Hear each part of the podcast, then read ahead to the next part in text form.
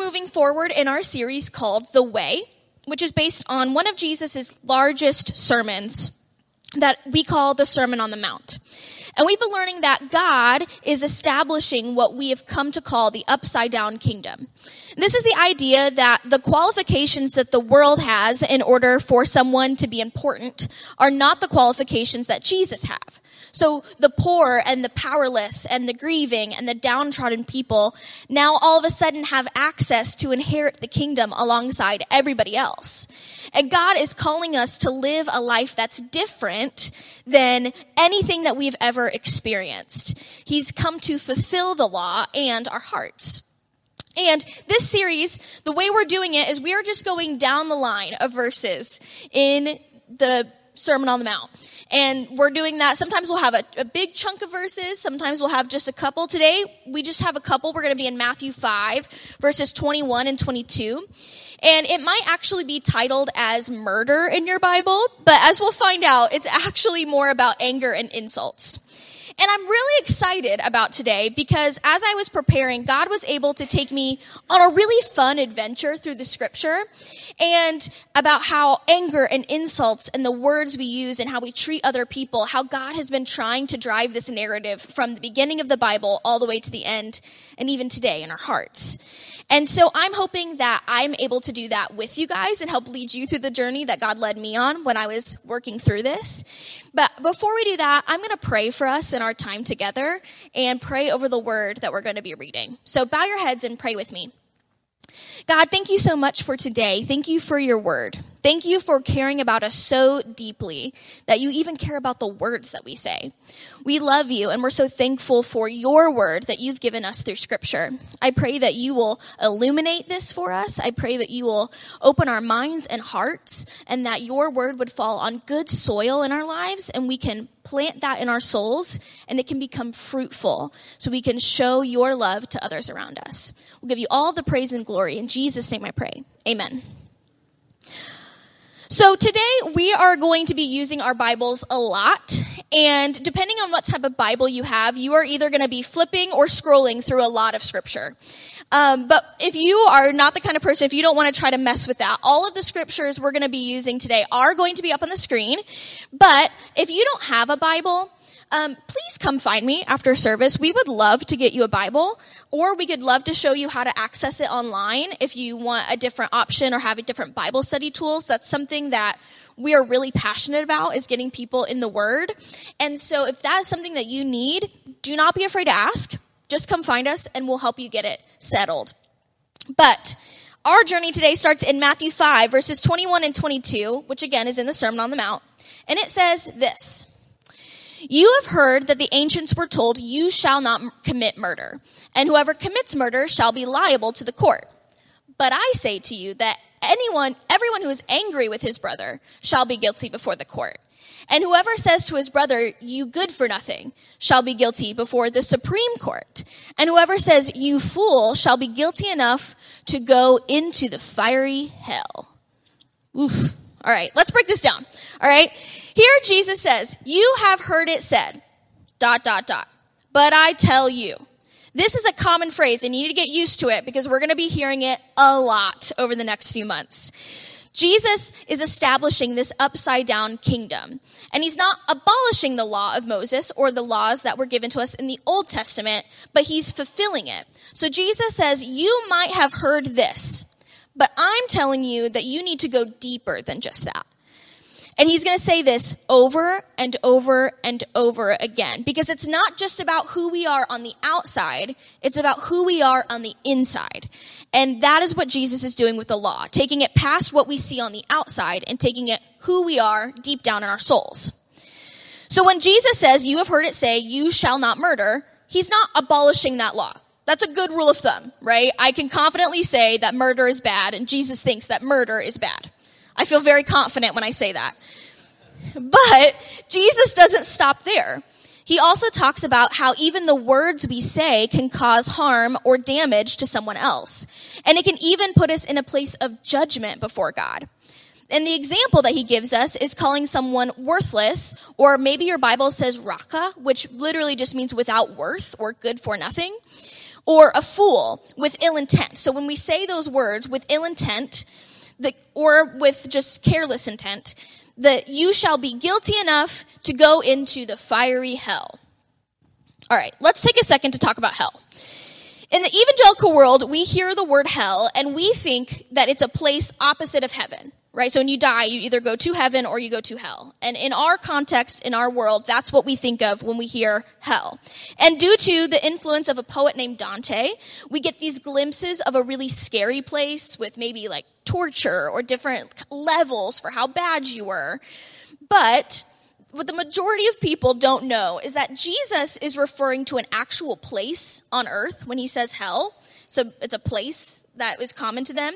And it's different than the actual place on earth. Maybe you've heard of the gates of hell. Um, Jesus referring to the gates of hell. That was also a physical place on earth that Jesus is referring to. Um, but it's different than the one we're going to be talking about today. So, the word hell here is actually the Greek word Gehenna, and that is a proper noun, which means that it's a specific place. Uh, and it's used for hell, and most of the time when you see the word hell in the Bible, it's referring to Gehenna. And it's a real place outside of the city of Jerusalem. So in the Old Testament, you can read this story, but there was a really deep ravine. And during a time when there was some really bad kings in charge, there they would commit like ritual sacrifices and even like human sacrifices. I know this is kind of a lot, but they would do that there. And Josiah in the Bible, in the Old Testament, he realized what they were doing and he desecrated the valley. And he, he said, no, we're not going to do anything in this valley anymore because this is an affront to what God believes in, right? They're killing people in this valley. And so over the years, it kind of turned into a city dump where they would dump garbage and dead animals and whatever, and they would take it and they would throw it in there and they would light it on fire and it would burn up. And it's said to be so full all the time that the fire never went out because there was just fuel for the fire all the time. So it was literally just a landfill that was on fire. It was a, the first dumpster fire, essentially. Okay? That's what this was. It was a landfill that was perpetually on fire. And this was, a, it became a common phrase or a common thing that the worst fate that someone could ever meet was to fall into Gehenna and, or be thrown into Gehenna as a punishment. That was the worst thing because not only was it filled with vile and gross things, but it was also, again, perpetually on fire. So they were like, this is like the worst thing that could happen to someone. But it was a real place. It was, it was the real place they were talking about. And it was gross. So when Jesus says, whoever says you fool shall be guilty enough to go into the fiery Gehenna, people were shocked. But Jesus is making a point of how damaging harsh words can really be, especially as a Christ follower. You might have heard the phrase, sticks and stones can break my bones, but words can never hurt me. Um, but in my family, we said, sticks and stones may break my bones, but words can hurt much deeper. And I think this is the beginning of a point that God is trying to make a lot in the Bible. Hurting someone physically is obviously really bad. We, we can, we're aware enough to know that hurting someone physically is a bad thing. But words can hurt someone in a much deeper place and oftentimes take longer to heal from. So when you hurt someone like that, it isn't something to just brush off. Jesus is saying when you hurt someone like that, it could land you in a really bad it can be sometimes worse than death, hearing some word. And so it's something that needs to be repented for. Making this that people are like, don't even understand. So when I was looking into this verse, what a better place to start the first act of physical violence in the Bible, which is the first murder. And the story of Cain and Abel. So we're going to jump to the very beginning of the Bible and see what did God have to say from the very beginning about anger. So I'm going to read this story for us really quick. We're in Genesis 4, verses 3 through 10, if you want to follow along. It says, So it came about in the course of time that Cain brought an offering to the Lord of the fruit of the ground. Abel, on his part, also brought of the firstling of his flock and of the fat of their fat portions. And the Lord had regard for Abel and for his offering, but for Cain and for his offering he had no regard. So Cain became very angry and his countenance fell. Countenance his attitude. He was kind of like kind of like pouty look on his face. That's what you can kind of when you say countenance, that's what that means. So, says, Then the Lord said to Cain, Why are you angry? And why has your countenance fallen? If you do well, will not your countenance be lifted up? You do not do well. Its desire is for you. Must master it. Verse 8. Cain told Abel, his brother, and it came about when they were in the field that Cain rose up against Abel, his brother, and killed him. Then the Lord said to Cain, Where is Abel, your brother? And he said, I do not know. Am I my brother's keeper? And he said, What have you done? Cain's anger and jealousy drove him to commit the first murder. But I, what I thought was interesting about this is that God warns Cain about the anger that's inside of him. God says that there's anger festering into something dark in your soul, and if you don't take care of it, if you don't check it right now, it's gonna fester into something really bad in your heart. You need to master it. You need to take care of it. And this anger that came with, Cain was feeling came from jealousy and embarrassment and eventually manifested in his life into something physically violent in order for him to feel justified or righteous in his own point of view. And this is obviously very bad, and it led to a lot of consequences for Cain. If you've read this story, he did not have a great life after this because he was living with the consequences of his anger manifesting into physical violence. But the other theme in the Bible that we have to explore, Jesus says obviously that's very bad and there are clear consequences both legally in our society but also personally that you're going to have to deal with. But again, Jesus doesn't leave it just there at physical violence. He takes it into something deeper, into a verbal violence. So the next thing I want to explore in my adventure through the Bible is that it brought me to almost the opposite end of the Bible into the book of James. Now, James is the author of the book, which is why it's named James. And it was also the earthly brother of Jesus. So he grew up with Jesus in the same household. So he kind of has an idea for how Jesus viewed things. And if you've ever read the book of James, you know that this book does not mess around. Okay? And one thing that it does not mess around about is anger and insults. It is very, James is very clear about it. So we're going to read some of what he has to say. We're going to start in James 1, verses 19 and 20. And it says this This you know, my beloved brethren, but everyone must be quick to hear, slow to speak, and, but everyone must be quick to hear, slow to speak, and slow to anger. For the anger of man does not achieve the righteousness of God. And there are so many reasons why I love this verse, but one is that it fits what we're trying to do so well. In our bless method, the second step is listen. And if we pair the second step of the bless method with this verse, I think we get a picture of what we're supposed to do with people. Is if we want to bless others, we need to be quick to listen to others. And they might tell us something that we don't like or we don't understand. And in that moment, we need to be slow to speak and slow to anger. Because our anger, human anger, does not have the righteousness or justice of God. But to that. Because later, in verse 6 through 12, about verbal violence stemming from anger or callousness of heart, hardening of your heart. So I'm going to read that for us. Like I said, I'm sorry guys, there's a lot of scripture, but we'll get into it. So it says that body sets the whole course of one's life on fire, and itself set on fire by Gehenna, that same word, hell. All kinds of animals, birds, reptiles, and sea creatures are being tamed and have been tamed by mankind, but no human can tame the tongue. It's a restless evil full of deadly poison. With the tongue we praise our Lord and Father, and with it we curse human beings who have been made in God's likeness.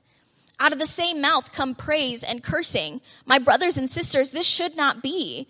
Can both fresh water and salt water flow from the same spring?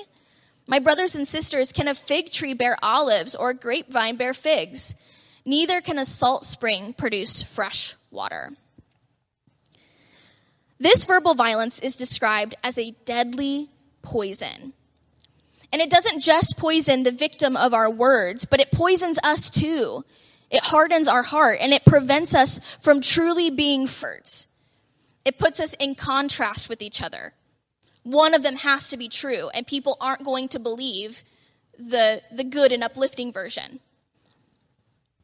We can't tear people down and lift others up truly with the same mouth. Not until we learn to control our anger and prevent it from callousing our hearts and controlling our words. But with all these talks of anger, I don't want you, what I don't want you to hear is that being angry is a sin. Because it's not. And if that was the case, then Jesus would have been a sinner, and that would throw everything that we believe out of whack. We know Jesus never sinned, but he did get angry. Jesus himself called a group of people fools, which is interesting considering the verse that we just read.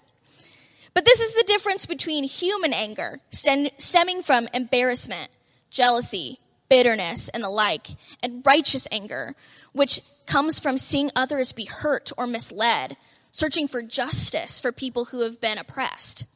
There's also a right and wrong way to express righteous anger. Jesus gave us lots of examples. One of them is he flipped over tables in the temple for people who were charging money for worship materials or exchanging money there. Scammers, right? In Matthew 23, 23, he's angry enough with the Pharisees for the hypocritical spirit that they have and were misleading people with what they were teaching. He even calls them fools. But even in his anger, Jesus is delivering a warning. He's teaching in this moment. And if you read the woes to the Pharisees, you can see that Jesus isn't criticizing little things about them personally in order to have personal attacks against a person. He's giving a warning. He's saying what you're doing is wrong, and this specific action that you're doing is foolish. And here's why. He's begging them to change their ways. He's begging them to repent and make it right with the people and make it right with God. So even in his anger, even though his words can be hard to hear, he's still doing it in a way that doesn't hit in that personal spot, right? He doesn't take it too far and degrade them as people. Jesus is careful to speak on only the things they were doing wrong as a form of accountability and not just a way to demean them. And admittedly, this is a hard line to follow. But I will say, Jesus was much better at finding that line than we are. He had help, right? He kind of had a leg up. He's much better at finding that line than we are. And anger isn't a bad thing, but it can quickly lead to bitterness and callousness if we're not careful. But how are we supposed to distinguish between human anger and righteous anger? How do we prevent anger from hardening our hearts? And how, when, how and when do we express our righteous anger in order to prevent harm or protect other people? And unfortunately, there's no hard or fast answers to this. And believe me, I wish there was because I need this lesson daily. I wish there was just a clear line that I could follow, but it's harder than that. I think it goes back to those first few verses we started on the Sermon on the Mount anger can be smaller and deadlier than we often assume it can be. And we need to try our best to keep our anger and our words in check. But there is so much grace for when we fall. Jesus is there to help us. He's there to help us control our anger, and he's help he's there to help others who our anger hurts. But we've got to try. And that leads me to the last passage of scripture that we are going to be reading today. And it's a little bit longer of a passage, but I just want to read it over us today because sometimes it's hard. And, you know, there's grace in everything, but we need to be quick to apologize and deal with the consequences of our anger, right? The, the consequences don't go away. But God is trying to make us better people, right? There is so much grace. When we fall down or when we say something we shouldn't have or we react in anger or whatever, God is there to help us get back on track. There's so much grace and forgiveness. It's not something that ultimately separates us from God forever, right? But it is something that can have consequences. And Jesus wants us to live a life that is free and full of community and beautiful friendship. And there are some ways that we can do this. And that led me to our last passage of scripture. And that's in Ephesians chapter 4, verses 17 through 32. And the Holy Spirit really spoke to me when I was reading this section. It's a, it's a long passage of scripture. But my prayer for you and what I hope you will do is you will look at these words on the screen. And as I'm reading them out loud, really let the Spirit speak to you in a part of this. Let the Spirit address something in you or affirm something in you. And we'll meet back at the end and we'll see how we're feeling, okay? So let's, I'm going to start reading this. So I tell you this and insist on it in the Lord that you must no longer live as the Gentiles do in the futility of their thinking. They are darkened in understanding and separated from the life of God because of the ignorance that is in them due to the hardening of their hearts. Having lost all sensitivity, they have given themselves over to sensuality as to indulge every t- kind of impurity, and they are full of greed. That, however, is not the way of life you have learned when you heard about Christ and were taught in him in accordance with the truth that is in Jesus. You were taught with regard to your former way of life to put off your old self, which is being corrupted by its deceitful desires, and to be made new in the attitude of your minds, and to put on the new self, created to be like God in true righteousness and holiness. Therefore, each of you must put off falsehood and speak truthfully to your neighbor, for we are all members of one body. In your anger, do not sin. Do not let the sun go down while you're still angry, and do not give the devil a foothold. Anyone who's been stealing must steal no longer, but they must work, doing something useful with their hands that they might have something to share with those in need. Do not let any unwholesome talk come out of your mouths, but only what is helpful for building others up according to their needs, that they may benefit those who listen. And do not grieve the Holy Spirit with whom you are sealed for in the day of redemption. Get rid of all bitterness, rage, and anger, brawling and slander, along with every form of malice. Be kind and compassionate to one another, forgiving each other, just as Christ forgave you. As the band comes back up, I want us to remember these few things. We are children of God, who He so dearly loves. But we are not perfect. And our words can hurt other people sometimes.